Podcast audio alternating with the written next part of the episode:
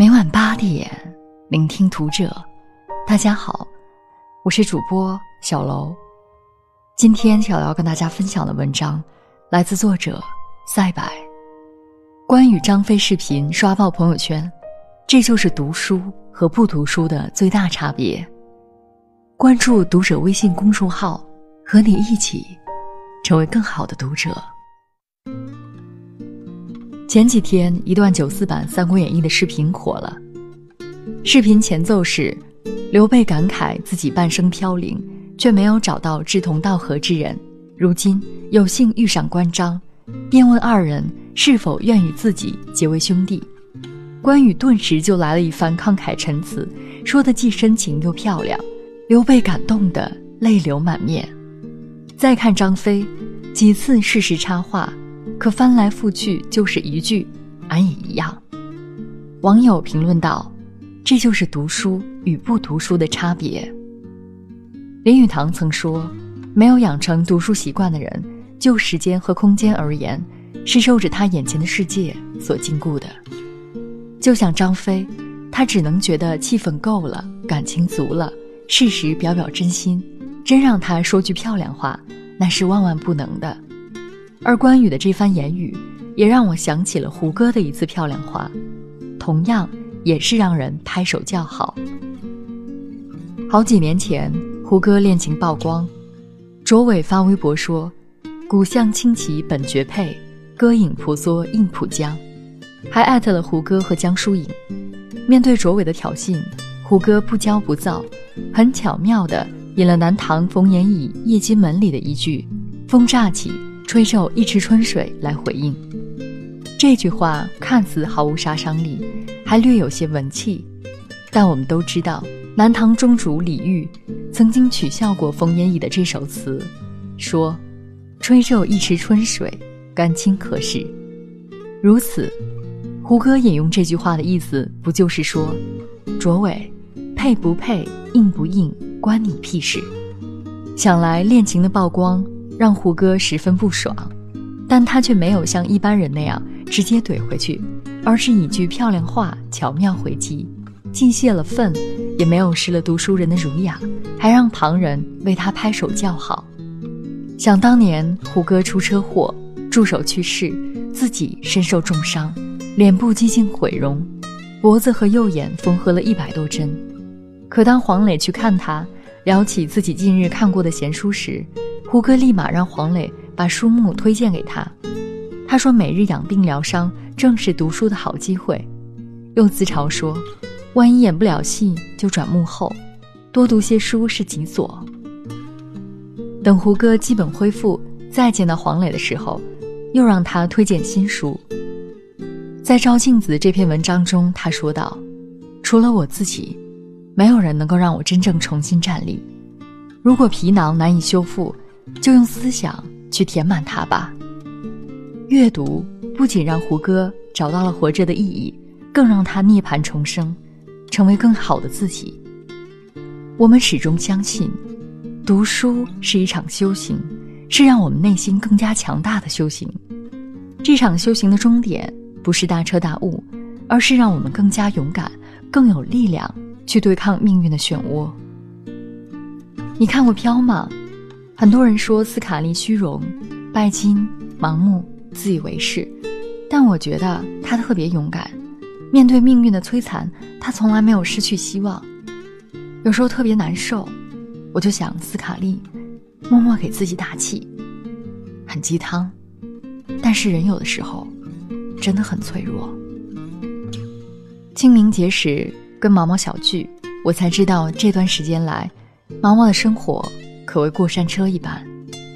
先是毕业找工作，连续两个工作机会都是在三面的时候被刷。等到学校清退宿舍，他的工作还没着落，他就在学校附近找了住处。那地方是出了名的环境差，所以不久，他就经历大半夜被隔壁男邻居敲门。最大的变故是今年年初，毛毛母亲身体出了问题。手术前，医生说是微创，可真正做手术的时候，医生发现情况比之前检查的时候更严重。所以手术完还要继续化疗。光听着，我都觉得呼吸困难。但毛毛却云淡风轻的说了文章前的那段话。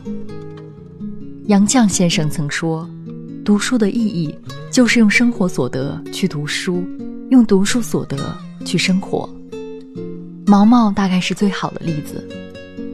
就像知乎某高赞回答一样：“当我还是个孩子时，我吃过很多食物，现在已经记不起吃过什么了，但可以肯定的是，它们中的一部分。”已经长成我的骨头和肉。前段时间有幸采访了畅销书《历史的温度》的作者张伟，从馒头说公号的两万粉丝出百万爆文，为什么孙杨总会被别人质疑服药？三个月做到十万粉丝，再到集结成书出版，我们有理由相信，这一切的背后，没有大量阅读的知识，肯定是无法做到的。常有文章说，焦虑是因为你读书太少，我自己也是这样认为。常常读一些恬静散文，会让人心情舒畅，但张伟却认为，读书会让人认识这个世界的浩瀚，从而逃脱个人生活的鸡毛蒜皮。就像你读《三体》，当你看事物的视角上升了太阳系的时候，你难道还会纠结？谁在公交车上踩了你一脚？这个问题吗？肯定不会。这就是如张伟所说，读书就像玩游戏，可以暂时逃离现实世界，享受一时片刻的世外桃源。再者，张伟觉得读历史也能缓解我们焦虑状态。读完历史就会知道，很多在当时显赫一时或者万众瞩目的人或事。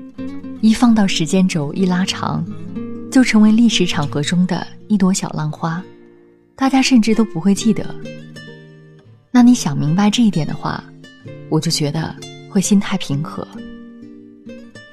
大概是受父母影响，张伟女儿汤圆妹也超级喜欢看书，每天对她最大的奖赏就是允许她睡觉前躺在床上看一会儿书。以前人们常说书香世家。大致就是因这长辈们爱读书，那子孙们肯定多多少少会受到其的影响，然后代代相传吧。